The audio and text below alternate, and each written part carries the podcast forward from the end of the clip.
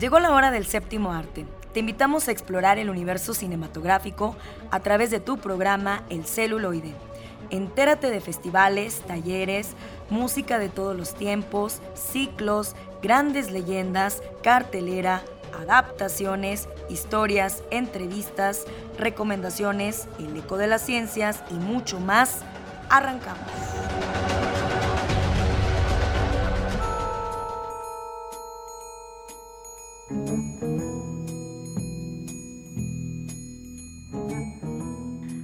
De Radio Universidad, es un placer como siempre acompañarlos en su programa El Celuloide. Soy Patricia López, les doy la más cordial bienvenida.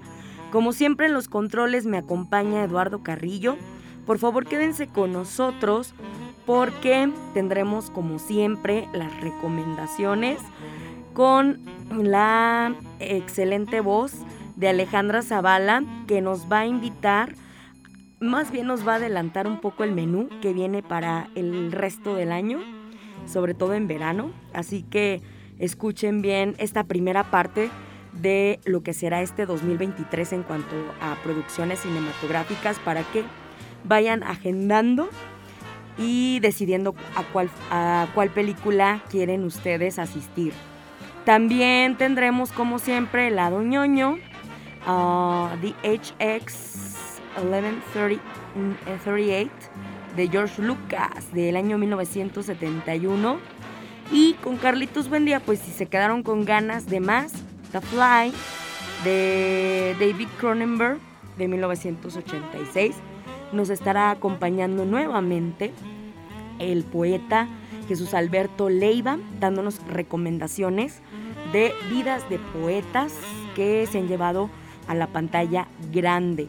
Y como siempre, Alex Jara, en época de oro, pues homenajeando al cine mexicano.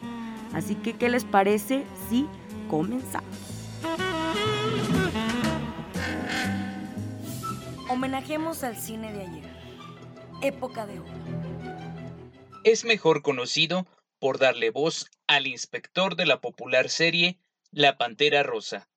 Estudió leyes y filosofía pero decidió ser actor, debutando en el teatro a mediados de la década del 30, debutando en el cine en 1939. Trabajó en la radio, en la industria del doblaje y la televisión. El nombre de este extraordinario primer actor está escrito con letras de oro en la historia del teatro, el cine, la radio y la televisión mexicana. Hoy, en época de oro, recordaremos a Carlos Riquelme. Bienvenidos.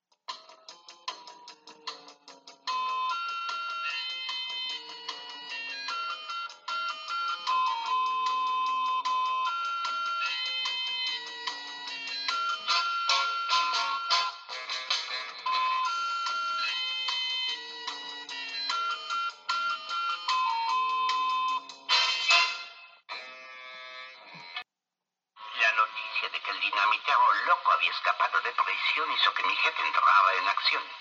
Inspector, debemos aprender a ese hombre que está loco. Como usted sabe, juró vengarse del oficial que lo mandó a prisión. Y ese oficial soy yo. No se preocupe, monsieur comisionado. Yo le daré protección. Señor, acaba de llegar este regalo. Es para usted, comisionado. Tal vez sea un regalo de cumpleaños o algo así, ¿eh? Nadie lo toque. Podría ser una bomba. Sí. Lleva este paquete al laboratorio para que sea sometido a las pruebas de rutina. Sí. No digas sí, di oui. Sí, quiero decir oui. Eh, em, quiero decir, eh, ¿qué, quiero decir?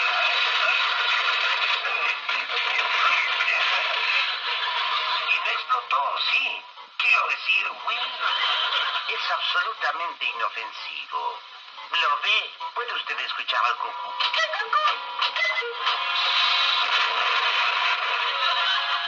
veces que yo... ¡Silencio! Ya he escuchado suficientes cucús durante el día de hoy. Claro, jefe, este no es su lugar. Este es el lugar del dinámico loco. El problema es que él no esté aquí, pero lo resolveremos, ¿eh? Ah, es el lugar perfecto. La policía debe encerrarse. Y están los bandidos libres. Mm, quiero ver su licencia de vendedor.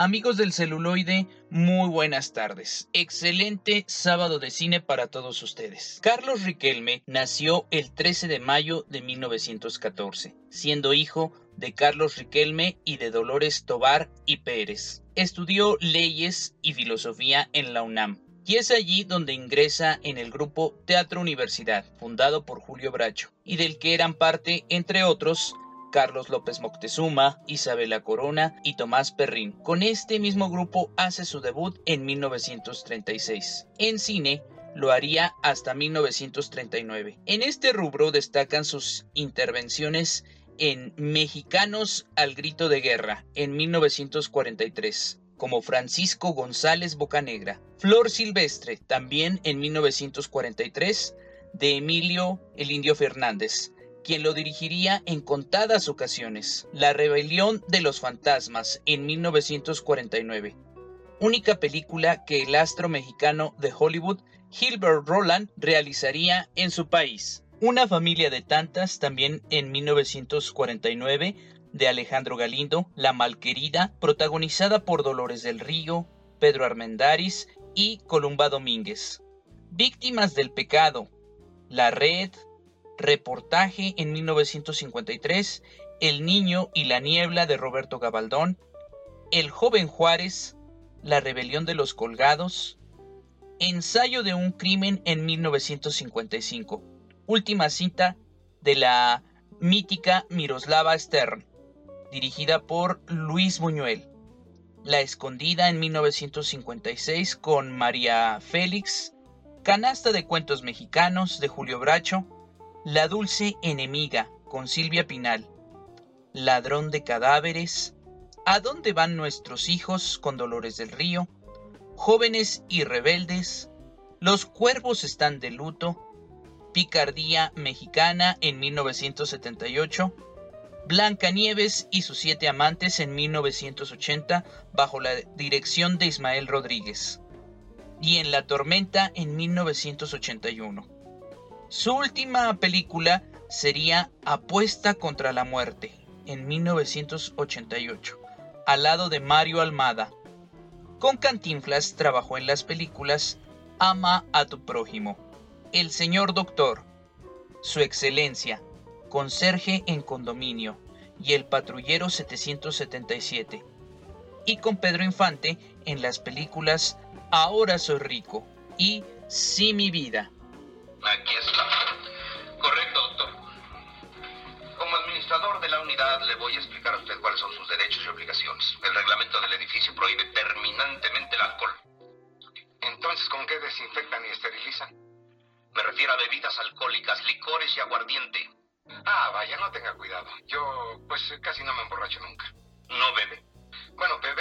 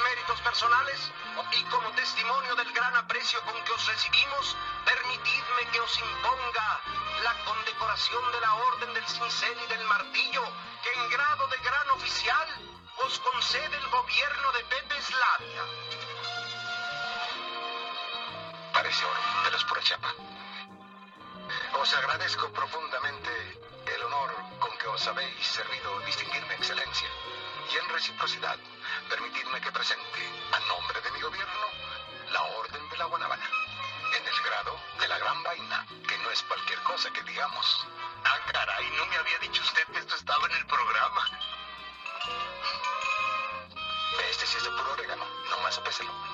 Ay. tan simpático. Vamos dándole otra. Gracias a su prolífica trayectoria, fue considerado para realizar papeles en varias películas extranjeras y coproducciones internacionales, como Viva María, en la que trabajó con Brigitte Bardot, Bajo el Volcán, de John Huston, y Un lugar llamado El Milagro, dirigida por Robert Redford. Además de incursionar en el doblaje de series y cintas estadounidenses y participar en televisión en trabajos importantes, en telenovelas que marcaron época como La Tormenta, Estafa de Amor, La Constitución, Los Hermanos Coraje, Bodas de Odio, El Pecado de Oyuki y Mi Segunda Madre. A la postre, su último trabajo como actor. Carlos Riquelme murió en la Ciudad de México el 17 de mayo de 1990 a los 76 años, debido a una cardiopatía isquémica. Yo soy Alex Jara. Continúen sintonizando su programa El celuloide a través de la señal de Radio Universidad.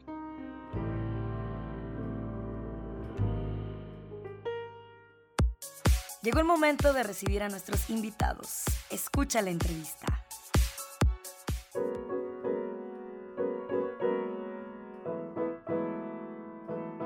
Para muchas edades, Jaime Sabines eh, pudiera ser un, gran iniciador en nuestra lectura de poesía. Em, no porque represente una lectura simple ni, fácil, no, no, no, no. Lo simple cuesta trabajo. Desde luego también recomendaría pues, em, a, poetas un poquito eh, más afables eh, eh, con respecto en el lenguaje y, y su divertimento por ejemplo, las moscas de Machado para niños, o las odas a, las cosas que Neruda hacía, Oda la cebolla, este, por ejemplo. Eh, intentar saber que lo que está haciendo el poeta es describir algo a través de las palabras y, a través de las figuras retóricas. Eh, pero prácticamente es leer, es enfrentarse a la lectura y hacer y hacerlo vivencialmente, porque esto también es, eh, pareciera complicado, pero no lo es. Te, voy, te voy, a poner un ejemplo. ¿Cómo, ¿Cómo podemos acercarnos a un poema y tratar de hacerlo vivencial? Cada vez que lo estamos leyendo, preguntarnos qué tiene que ver esto conmigo.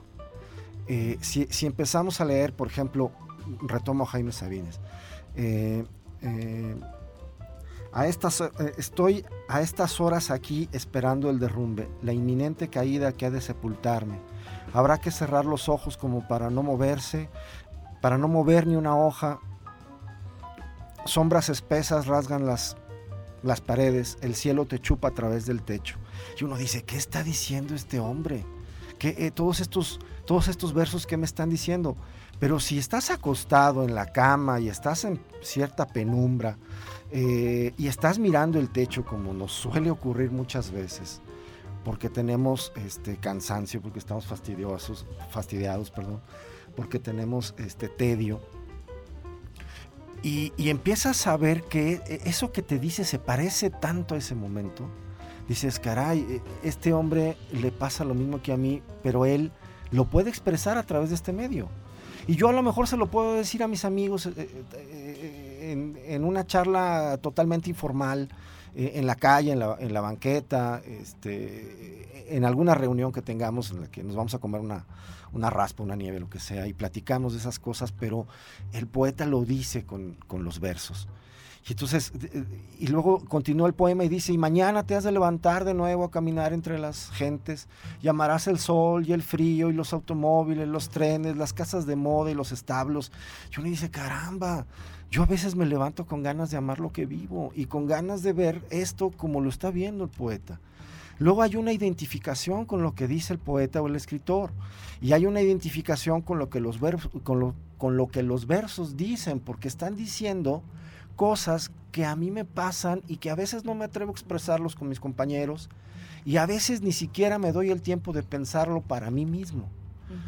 Entonces, eh, el método es vivencial, es en qué se parece a ti lo que tú estás leyendo, ¿no?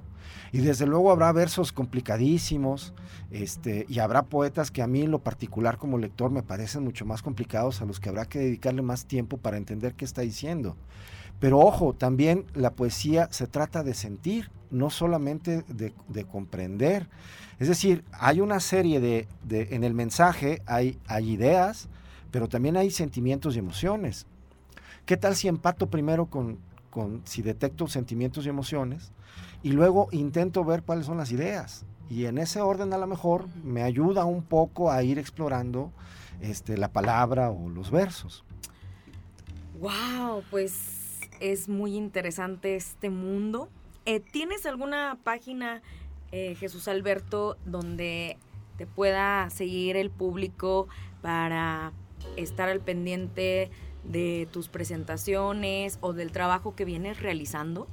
Ay, Pati, fíjate que soy cero medios. Ah, eh, perfecto. no, no, no, está súper bien. Pero, pero qué bueno que, lo dices. Puedo darles mi correo y yo encantadísimo de contestarles a todo el mundo. mi ah, correo electrónico es a leiva con YV, a leiva o arroba hotmail.com y, y yo estaría feliz de contestarles lo que ustedes quisieran. Bueno, y eh, ojalá que podamos eh, tenerte nuevamente porque pues nos quedamos bien picados con todo esto, este mundo maravilloso de la poesía. ¿Dónde se pueden adquirir este tus ejemplares? ¿Dónde este eh, puede acercarse la gente a conocer tu poesía? Sí, gracias. Mira, eh, por ejemplo, el, libro de Mar de Dentro, que se editó en el 2003, pero luego eh, en Estados Unidos se reimprimió en el 2014, está a la venta en, puedo decir, el sitio de venta. A ver la plataforma. En, en, en, empieza con A y es muy famoso, ahí encuentras ventas de todo tipo. Ah, ok. Este, y el nuevo, el, libro más reciente publicado lo pueden encontrar en la casa Ramón López Velarde, que está ubicada, la Casa de Cultura eh, Ramón López Velarde, que está ubicada en la calle de Vallejo, eh, eh, casi esquina con... Em, Rayón. Rayón, correcto. Esquina con Rayón. Ahí está. Jardín de San Miguelito. Está muy accesible el precio del, libro. No sé, eh, eh, es, aún pertenece para, a, la Secretaría de Cultura de Gobierno del Estado. Así es. Y, pero el otro está muy, muy accesible en internet. Ya nada más ponen, por favor, Mar de Dentro. Jesús Alberto Leiva Ortiz y ahí aparece. Ay, pues muchísimas felicidades. Gracias por visitarnos. Eh, tenemos, que, tenemos que volver a platicar contigo, el tiempo se nos va de volada, pero eh, realmente quisiéramos profundizar acerca de la poesía y también vincularla al cine. Hemos tenido muchos eh, biopics o muchas vidas que se han llevado a la pantalla grande y también muchos quizá eh, obras que se han citado o que han servido de inspiración para generar las películas. ¿Tienes algún actor, alguna actriz, alguna película favorita que nos compartas? Sí, definitivamente sí. Para, para cerrar, eh, yo creo que mi favorita en cuestión de poesía, para entenderla, para comprenderla, además de tu pregunta inicial, pues es El lado oscuro del corazón. Es esta producción eh, uruguaya Argentina, me parece que también hay algo de colaboración con España, no estoy seguro. Eh, y em, bueno, maravilloso, hablan, hablan de, la poesía de, eh, si no me equivoco, debe ser Oliverio Girondo y eh, desde luego también de Mario Benedetti, pero todo gira en torno a la ficción de un poeta que representaría, digamos, a este poeta uruguayo maravilloso lado oscuro del corazón. Así es, pues prometemos nuevamente invitar a Jesús Alberto Leiva Ortiz, los invitamos a que asistan a la casa del poeta Ramón López Velarde a conocer su trabajo, está disponible, precios accesibles y pues seguimos impulsando a nuestros talentos potosinos. Te agradezco mucho. A ti, Pati, por la invitación y, y te felicito por el espacio. Y llegó el momento de las recomendaciones. ¿Qué hacer en este fin de semana?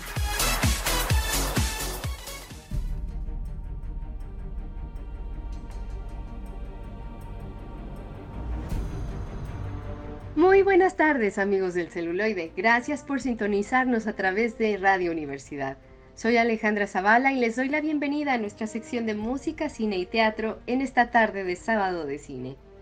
En un abrir y cerrar de ojos se nos ha ido ya casi medio año. Abril llegó y se fue con un montón de muy esperados estrenos. Afortunadamente, aún hay más que están por venir en lo que queda del año. Hay un sinfín de películas que esperan su estreno este año y ni de chiste lograríamos hablar de todas en esta cápsula, pero haremos rápidamente un recuento de las próximas más esperadas para los siguientes tres meses. Esto es pensando en los despistados como yo, que de pronto no sabemos ni en qué día vivimos y cuando acuerdas ya se te pasaron varios títulos de cartelera que querías ir a ver al cine. Así que calendario en mano, comencemos. Empezamos con mayo y el estreno de la tercera entrega de Los Guardianes de la Galaxia el 4 de mayo, que además de contar con la participación de los conocidos personajes de este grupo de antihéroes, cuenta también con las actuaciones de Dave Bautista, Bradley Cooper, Karen Kinian, Vin Diesel y Will Poulter, entre otros.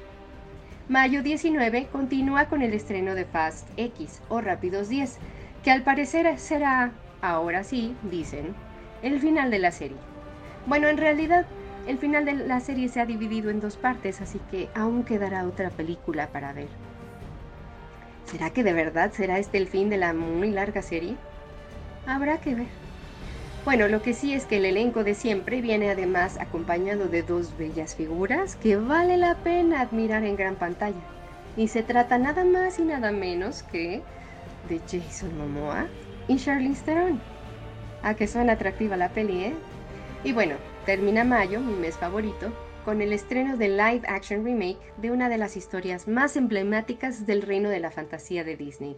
El 26 de mayo, esta, esta versión de La Sirenita es protagonizada por Hale Bailey como Ariel, Jonah Howard King como el príncipe Eric, Melissa McCarthy como Úrsula, Javier Bardem como el rey Tritón, David Dix como Sebastián, Jacob Tremblay como Flounder y Aquafina como Scarlet bajo la dirección del nominado al Oscar con el filme de Chicago, Rob Marshall. Junio empieza con el estreno de Spider-Man a través del Spider-Verse, el día primero con una interesante propuesta que contempla una mayor diversidad de estilos de animación, que nace a raíz del viaje que emprende el heroico Miles Morales, el hombre araña protagónico, y que se convierte en toda una aventura que lo llevará a lo largo y ancho del multiverso. Continuamos el 8 de junio con Transformers, El despertar de las bestias, presentando en pantalla grande varios personajes de la serie animada Beast Wars. En esta entrega veremos a los Maximals, Predacons y Terracons entrar en la historia, mientras que los Autobots y los Decepticons continúan con lo suyo, así que se hará una bonita ensalada de todos los Transformers habidos y por haber en la Tierra. Y después continuamos con Elementos, Elementos llega a Estados Unidos el 16 de junio, así que esperemos que a México llegue más o menos por las mismas fechas. Elementos nos muestra una historia muy particular, una ciudad en la que conviven armoniosamente los cuatro elementos, en donde destacan personajes como Ember, una joven brillante que pertenece al clan del fuego, y el simpático Wade, que pertenece al clan del agua. Ambos se encuentran un día y a partir de eso comienzan a cuestionar sus creencias acerca del mundo donde viven.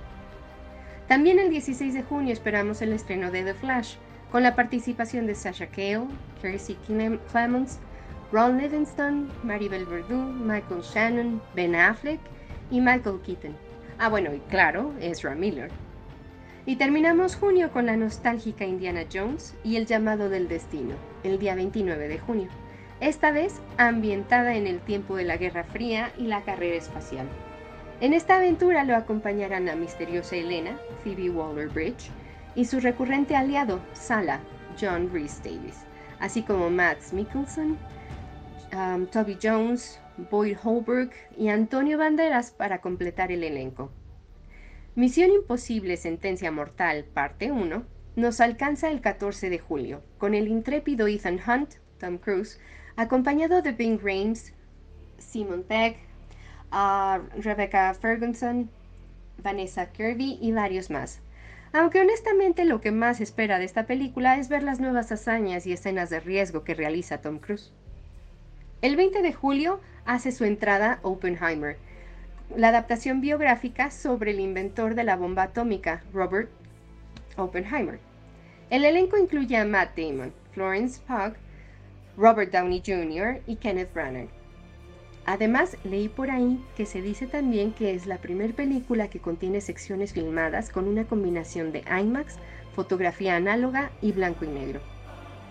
Y al parecer el 27, I'm so sorry, perdón, el 21 de julio, Barbie, interpretada por Margot Robbie, acompañada por Ryan Gosling como Ken, dejará su mundo de fantasía para introducirse en el nuestro, con un elenco que incluye a América Ferrera, Simu Leung, Emma McKay, Michael uh, Sarah, Kate McKinnon, Isa Ray y Will Ferrell.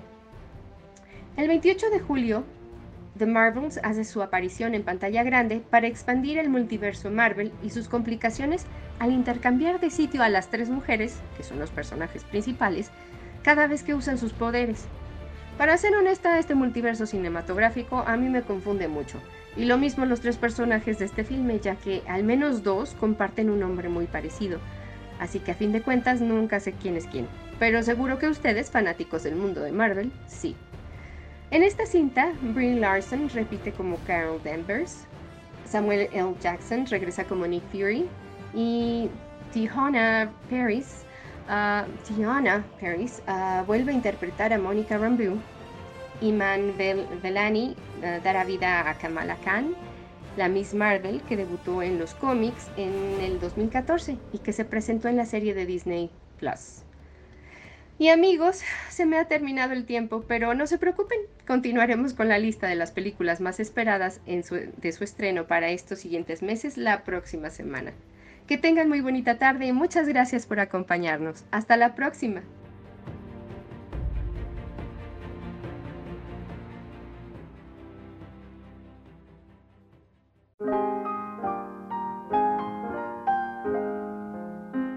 Bienvenidos a la sección de ficción, cómics y otras rolas, donde ahondaremos en elementos de la cultura nerd. Adelante con esta sección.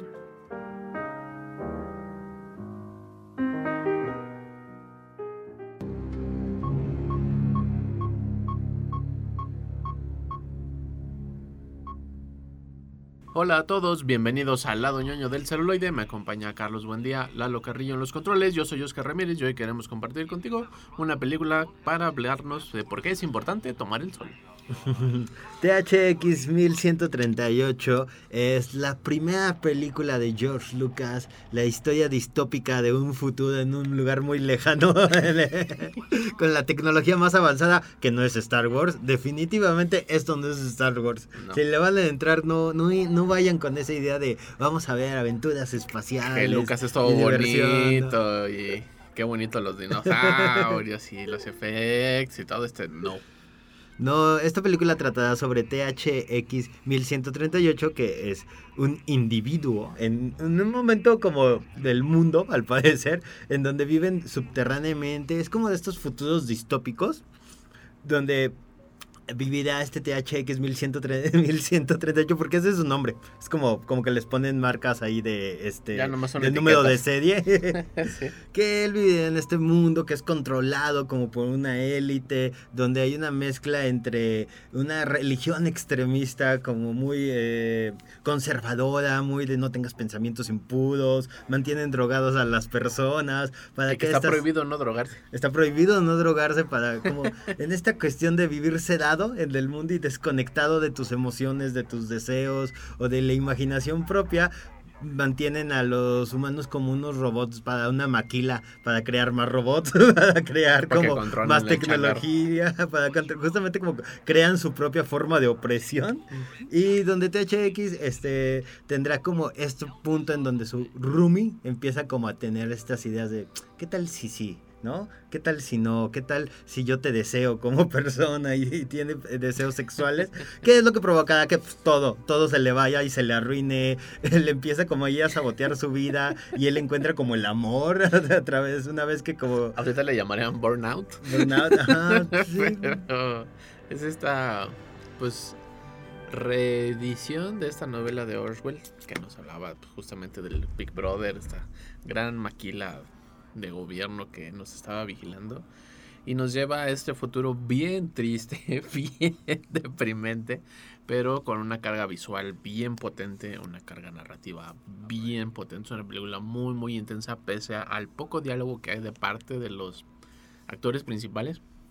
Todo el diálogo está alrededor de las máquinas, del sistema que oprime, de los otros individuos que están junto con THX, que parecieran estar eh, fuera del sistema porque están locos, hasta que THX empieza a explotar lentamente y empieza a hacer mal su trabajo, que además su trabajo es construir robots con cargas nucleares.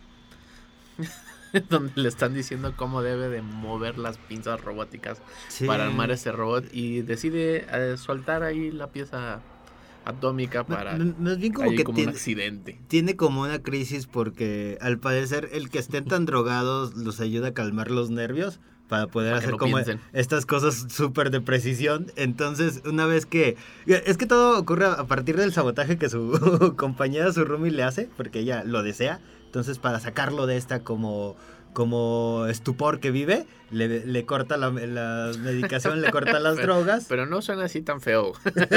o sea, se platica como feo, pero no lo hace por mala No, no, se, está enamorada de él, ¿no? Y, y, él está tan drogado que no que puede no se da cuenta de, del entorno en el que vive. Entonces, una vez que corta las drogas, él empieza como a descubrir el mundo en donde vive, los deseos que siente por ella, el cómo hasta que la gente le cae mal. O sea, este, sí, este compañero del trabajo, ajá, que, que es como bien molesto y él como que empieza empieza a caer en cuenta de, oh". oye, es bien molesto, ¿no? Esto. Y, y o sea, como el cómo todo e, este, este estupor, este como viaje en el que viven, constantemente este estado de drogadicción, de, este, les ayuda justamente para hacer eso, ¿no? O sea, como es que así puede controlar sus nervios y entonces tener el, tacto preciso para dejar caer esta cosa nuclear en un hoyo de 3 milímetros. Entonces una vez como que dicen, oye, esta persona está como... Eh, le vibra la mano demasiado y, está tocando una ojiva nuclear que está pasando y todo empieza a ver alertas y se dan cuenta de, oye, es que no está tomando sus drogas. Y, las drogas... Un tremendo relajo, nomás porque... Ajá. Pues sí, hay un, un, balance químico que constantemente hay una voz eh, que está constantemente, la voz constante ahí disculpa la redundancia, que está siempre diciéndote qué hay que hacer, que sea como un comercial. Como se acuerdan de esa voz que estaba en Wally, de la nave, pues algo parecido, ¿no? Sí, que curiosamente tiene la, la, imagen de Jesucristo, que es como la cosa. Ah, porque además la religión es una imagen, sí, una pantalla luminosa sí, con la imagen de un Cristo. Como estos espectaculares que ves en, las, en los padabuses. Eh, así es como Cristo mirándote y diciéndote consume más, compra, no dejes de y trabajar. Y que ni lo pela, porque él está así como contándole súper triste que se mete una cabinita bien rara. Le está contando, sí, le cuenta como todo lo triste que está y el otro es como, ya tú tomaste tus pastillas, yo te tomaste tus pastillas y es la imagen de un Cristo, una imagen religiosa donde pues lo que podría calmarle esa turbulencia mental que tiene, pues no hay forma más que solo estar sedado, ¿no? Solo estar súper drogadísimo hasta que revienta y trata de, pues no, mm, sí huir, no huir, porque no sabe ni qué hacer ni cómo. Y creo que llega una parte bien, bien chida. O sea, en la narrativa de la película, donde es esta prisión donde están todos loquitos. En blanco, ¿no? Eh, eh, eh, me gusta porque es como un limbo en, en blanco, ¿no?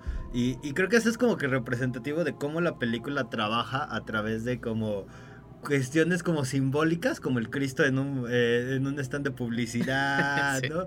Como el, el, de los hologramas. Que puedas ver violencia policial en la tele. Ajá, ¿no? Sí, sí, como, como a partir de estas como viñetas, como muy, fantasiosas, muy futuristas, muy hasta que en unos extremos como bien ridículos, porque también como que la religión está como mezclada entre todas las religiones al mismo, ¿no? Porque hay unos monjes vudú, budistas, perdón, y entonces... Igual también son vudú porque es muy raro. Ajá, o sea, al ambiente. Sí, sí, sí, es como si todo se hubiera mezclado y quedado nada. Ajá, y ya no ya todo carece de significados y entonces todo es como como muy, como vivir en un sueño sí, además todo, es blanco sí la, la, es como muy estéril no gris blanco sí justamente no es como la palabra muy estéril. como nada está a la imaginación todo se opera mecánicamente. Una de mis cosas favoritas de esta película eh, es, es como esta forma de editar la película para que las máquinas sean parte de todos los procesos. Sí. Entonces estamos viendo constantemente relojes, estamos viendo contadores, botones,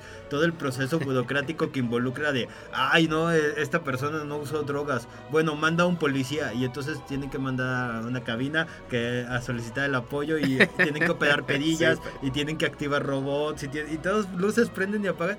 Y me gusta mucho porque te, te adentra mucho este universo donde es burocrático, donde todo es opresivo, donde, ay, si quieres como tomar un vaso con agua, tienes que aplanar cuatro palancas, tres botones y prender muchas lucecitas y que te den permiso, ¿no? Y Me gusta cómo lo explica. Sí, justamente, y que te den permiso. Y me gusta mucho cómo le explican que él está perdiendo su sedación.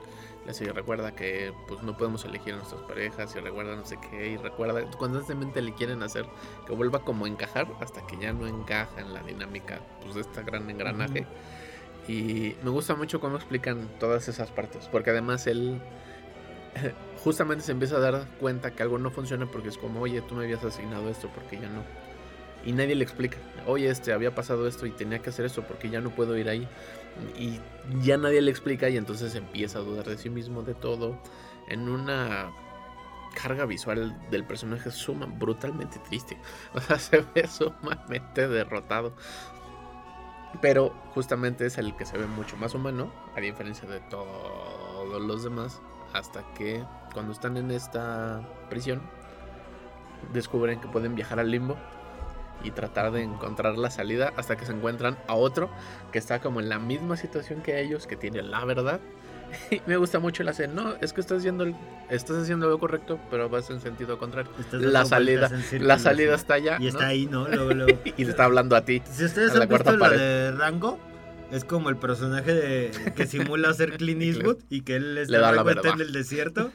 Es así, idéntico. Eh, Eso, eso se, me hizo como bien ridículo. Porque... Ah, Eso me hizo bien chido porque justo es vagar en el desierto, un desierto completamente blanco hasta que encuentra la revelación y entra otra vez más al caos. Bueno, y esta ciudad ordenada, después de este asunto, se ve caótica.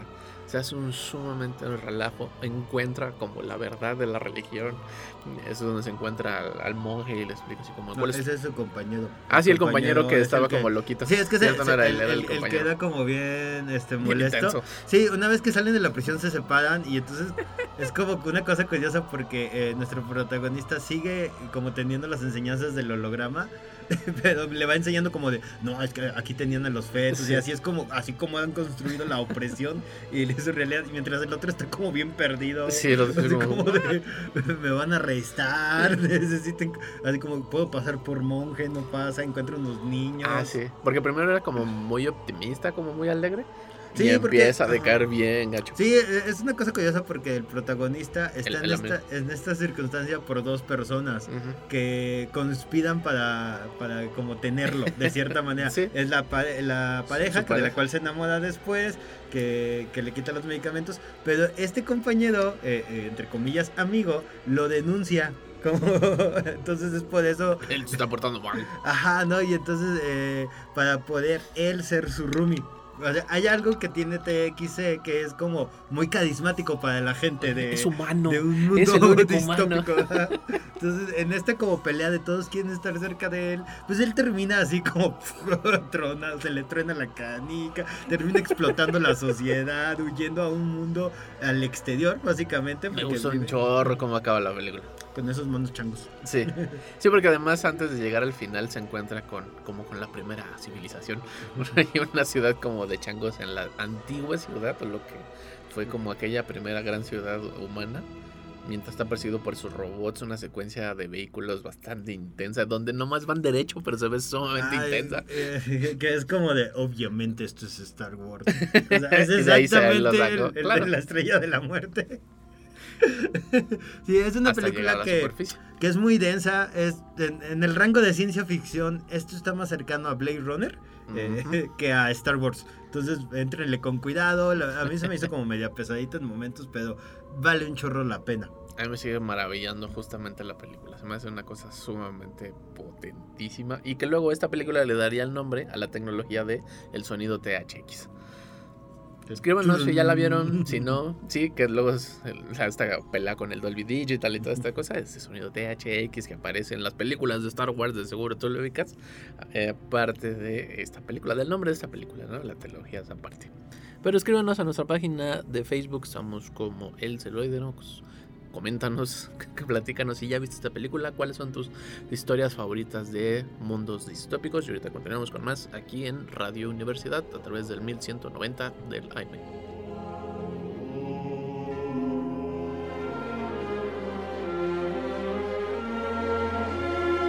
Les voy a hacer una recomendación que no pueden rechazar.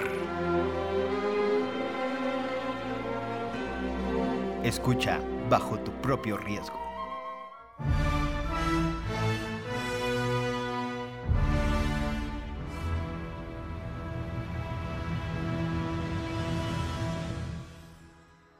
Y estamos de regreso para más recomendaciones de cine. Soy Carlos Buendía. Se encuentra conmigo Oscar Ramírez. ¿Qué onda? Eduardo Carrillo en los controles. Eli, saludándonos en la cabina. y el día de hoy les traemos Más ciencia película- ficción. ma- Más, ciencia ficción y de la fea, de la así que te, que te deja pensando, ¿no? Si el- la humanidad está destinada al fracaso. Estamos hablando de una película que es una de esas pesadillas que David Cronenberg nos suele otorgar. Otra vez. Otra vez. Que viene de un clásico, es como el remake del remake Es del el remake del- remake. Sí, la, la Mosca, esta versión de 1986, protagonizada por James Goldblum y Gena Díaz, Gena Davis, perdón, y Jenna Joe Davis. que es básicamente solo tres personas. Yo recordaba esta película como más grande. No, no es queja, pero cuando la estaba volviendo a ver es como, oye, solo hay tres personajes en al toda la película. Al principio es cuando hay como más individuos Ah, y pero luego que sí, se como- cierra. sí, sí, es, es- como muy extraño. Porque yo, sí, yo lo imaginaba como más gente y así como, como más viva la ciudad. Pero no, solo son tres escenarios. Sí, y, el casi 90% de la película ocurre en un solo lugar. Ajá, en que un es el- taller, ¿no? El laboratorio este secreto de- Sí. del señor Mosca. Sí, Jeff Goldblum, Mosca. En, en este caso, no estará viviendo con dinosaurios genéticamente alterados, pero sí con una mosca reina- genéticamente ni alterada. Reinará un planeta extraño. Pero sí. Sí. Es un personaje que es sumamente inteligente. O sea, brutalmente inteligente, ¿no? Es el arquetípico de eh, el genio incomprendido. Sí, porque es como genio loco. Sí, como eh, científico loco. Ajá, eh, en este caso interpretará a Seth, que es un científico que es excéntrico, es- estamos a mitad de los ochentas, está ahí como tratando de construir la tecnología que cambiará el mundo y en una noche conoce a una periodista que, que se llama el personaje Verónica, que es Gina Davis, que en la vida real yo no sabía esto, estaba escuchando como el, el DVD con comentarios del director. Ay, ya, Ellos ya eran parejas. Sí. Ellos eran pareja, no sabía. Y entonces en esta noche que conoce a la periodista le dice, te voy a enseñar la tecnología que va a cambiar al mundo. Y le enseña que está trabajando en unas especies de cápsulas de teletransportación. Sí. Y como ustedes ya sabrán a dónde van, si han visto ese episodio de Los Simpson o la con- película de los 70 Ajá, o la película, o el libro. O el libro donde está basada la película de los 70 Creo que hay una de los... de- hay una antes. Es una antes. Y está ¿no? más Sí. chida. Sí, entonces... Digo, más chida que la otra. Porque esta de Cronenberg, joya. Mien- Mientras empieza mientras está trabajando, intentando encontrar, porque no puede transformar, eh, transportar vida, Transportar. Personas o Materia. viva, si terminan siendo un revoltijo de cosas bien horrible. Sí, lo intenta con un como orangután, un changuito. Ajá. Y acaba súper mal, pero sí, súper sí, no. Porque Sí, son de estómago ligero, eh, tienen mucho a los animales. No vean esta película. No, esto sí está como bien así horrible, horrible. Y es un, es un títere, no se le dañó a ningún animal, pero se ve brutalmente grotesco. No, más bien ellos, ellos le tenían miedo al animal. Sí. Es que aprendí mucho en el comentario del director. El- la raza de, de simio que, que consiguieron Es muy violento. es muy violento y no es un simio que puedan amaestrar o enseñarle trucos. Entonces decía como que la gente se le quedaba mirando y nadie se mueva, nadie haga nada. Y como son- que el, si el simio hacía algo es como, eso funciona. Ya quedó. Ya quedó, guárdenlo. Y entonces. Todavía ni hemos llegado al punto, ¿verdad? No, Bueno, pero ya- ya eso explica cómo funciona esta, Esta película. máquina y cuál es el asunto de por qué falla, ¿no? Y qué es lo que está fallando. Hasta que por este tras conocer a Jenna Davis, se le brinca ahí el amor y le- el amor le da la solución. Ajá, el eureka. cómo sí, justo, a cómo podrá solucionar ese problema y decirle probarlo con él mismo, pero no se dio cuenta que su laboratorio no estaba inocuo. No, Se metió una mosca junto con él. ta- También hace investigación al lado de donde duerme y donde come. No, no, o sea, muy mal, Joss. En un, ahí, en un lugar con- abandonado. ¿no? No, sí, sí te va a clausurar salubridad bien duro. Ah, vamos a ver los 80. Ajá, ya, gracias a que se le teletransportó en conjunto con una mosca el ADN de Jeff Goldblum Motu y se está convirtiendo en una mosca el mosca. poco a poco y si ustedes conocen a David Cronenberg saben que esto termina en una cosa grotesca.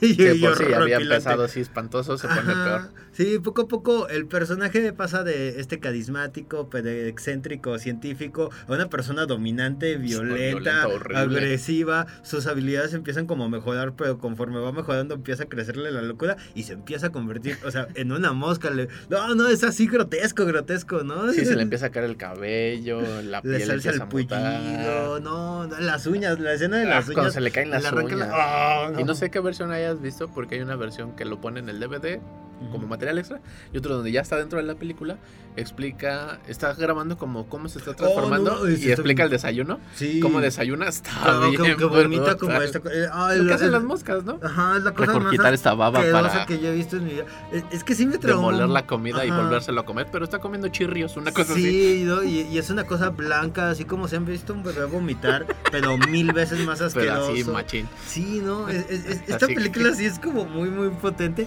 Y, y es muy bella porque sí es como muy, como muy intensa. Es, es como esta historia que pasa, parte de un- como un cuento corto, ¿no? O sea, Sí. es esta cosa muy, muy articulada, pocos personajes. Creo que también hay una obra de teatro y, y le cae. como- o al menos Cronenberg, Cronenberg estaba diciendo que estoy trabajando en una obra de teatro. Esto estamos, estamos hablando como en los 2000 para el 10 Ya han pasado 20 años. Quién sabe si la estrenó no, o no alguien la le dijo que no porque quería el mismo gorila chango. Ajá, no, así. Sí, porque además al principio el personaje Seth, o sea, el científico, pues es el súper galán, es en este momento donde Jeff Goldblum es el icono sexual, así galanote, el papurrín. Uf. Y entonces aquí pues es la súper estrella, tiene un montón de escenas sin camisa, así como súper innecesarias, pero donde se ve súper papirriqui.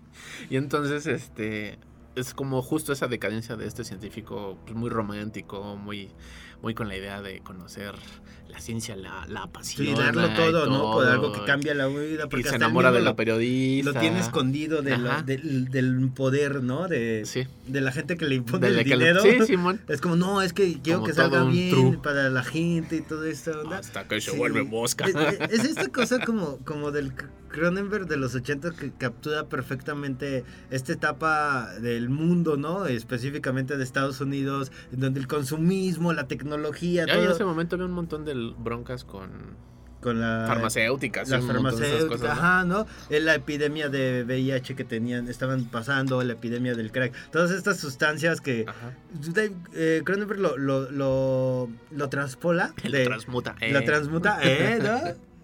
A, a esta metáfora, ¿no? De un hombre que va perdiendo su humanidad mientras se va, este, Por el de- aniquilando físicamente eh, y entonces pues como que mantiene como, como esta esencia del- de la vida de los 80, ¿no? Sí. O sea, la gente así veía al, al- al otro, ¿no? Las drogas destruyen. Ajá, banda. exactamente, ¿no? Pero justamente, justamente era como este satanismo, ¿no? Que, que, que existía, ¿no? El de, no, no, es que si pasa alguien con VIH y te mira, ya, Sí. ya te, se te va a caer el brazo, ¿no? Y es Sí están un de- montón como los miedos sociales. Sí, sí, eh, la- las ansiedades del, del involucrado momento. en, en el símbolo de la mosca y eso lo hace brutalmente grotesco. Sí, Además es- de que el monstruo está feo. Eh, Sí, el monstruo está feo, ¿no? Pero como cuando empiezas como a leer este como segundo plano, ¿no? Y a, y a sentir como de eh, el, el- el- Sí, la el metáfora jefe de ajá, la metáfora de la que habla, pero también no sé como el jefe que tiene esta la, la periodista. Ah, la que le dice, no vayas ahí. Sí, te va a ir no. todo mal. No, es Y- que yo lo amo. Y cómo realizan como,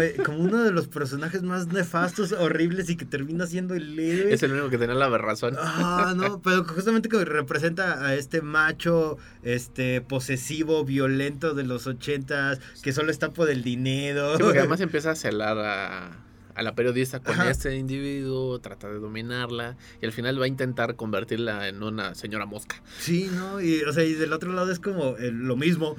Porque él cree que es como la super versión, el, ¿no? el jefe del- de la periodista la cosa, la violenta, la manipula. Y él no está tan guapo.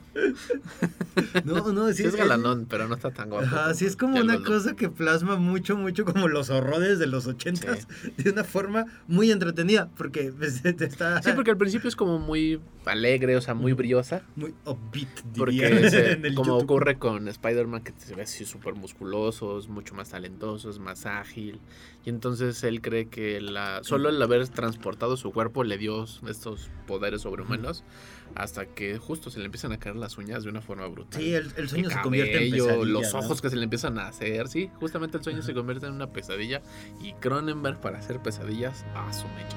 Sí, es, es un gran contraste el cómo, cómo nos presenta estos dos personajes que dices, claro, ¿no? Y Ellos son los que van a triunfar y los que van a patentar esta gran idea. Y todo sale Y mal. no, todo sale mal y, y los va revirtiendo, ¿no? O sea, los va convirtiendo en personas horribles, ¿no? Sí. En personas que se atacan mutuamente en una como relación muy, muy tóxica porque no entienden qué les pasó. No, no No. entiende, Jeff Goldblum no entiende qué pasó y como de, sí, esto no, salió bien, ¿no? Caí parado. Como que tratan de, como de buscar otra vez esa humanidad este, muy brillante al principio, pero jus- justo descubren que esa humanidad que encuentran es sumamente oscura Sí. y aterradora. Es, es, es como que se quedó, ¿no? En, en el viaje que hizo Ujú. en, el, en el. Tal vez hay una mosca muy humana en este momento con sentimientos Ay, pal. flotando. No mandes sus manitas. Bueno, ajá, llorando a las demás moscas, ¿no? Y el final es una cosa bien intensa. Ah, es, es violentísima, es Sí. grotesco, es como no. Y violenta no necesariamente porque haya como acción Sangre. física o sangre y cosas así, porque sino más bien cómo está el encuadre, el uso de la cámara, el montaje, todo empieza a explotar, no te da ni un descanso. De por sí ya estabas como aterrado y un poco pegado al asiento, así como de no, no quiero, sí, sí quiero ver, no quiero ver. Y el final eso es una cosa que se vuelve casi que le da empatía a la pobrecita hombre mosca. el hombre mosca que se va a morir, la Gina Davis también lo está viendo. Ay, Con ojitos de, "No, no te el- el- mueras". spoiler, sí le dice como yo ya no quiero. Y sí, No, no. Es, es- es una película que a partir de una historia como muy sencillita de a un científico le pasa un accidente y se convierte en mosca. se vuelve Va, brutalmente ajá, va contando una historia muy pesada, una historia algo violenta, que sí te deja este sabor de boca de, órale, ¿no? O sea, la- la- las personas somos capaces de muchas cosas y dónde queda nuestra humanidad, ¿no? De, en, en qué parte de nuestro ADN pertenece y, en qué momento lo podemos perder. Una gran, gran película. Échenle un ojo cada que puedan. Pero si no coman así pesadito, es este ligerito. Eh, un vasito de agua nada más. que es una película visualmente muy, muy intensa. Solo como el gran David Cronenberg lo puede hacer. Así es, la mosca. Escríbanos en el celuloide si ustedes les- también les dio asquito ver a, a Jeff Goldblum comiendo sus chidios. Nos que encuentran sí así en brutal. Facebook eh, como el celuloide.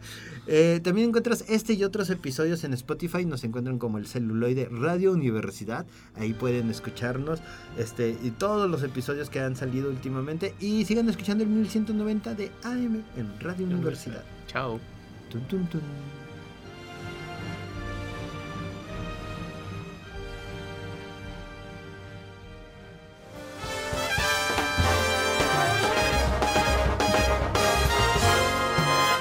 Esto fue El Celuloide. Escúchanos por el 1190 de AM. Teléfonos en cabinas 826-1348. Síguenos en nuestras redes sociales y YouTube. Nos encuentras como El Celuloide. Dirección de Radio y Televisión de la Universidad Autónoma de San Luis Potosí.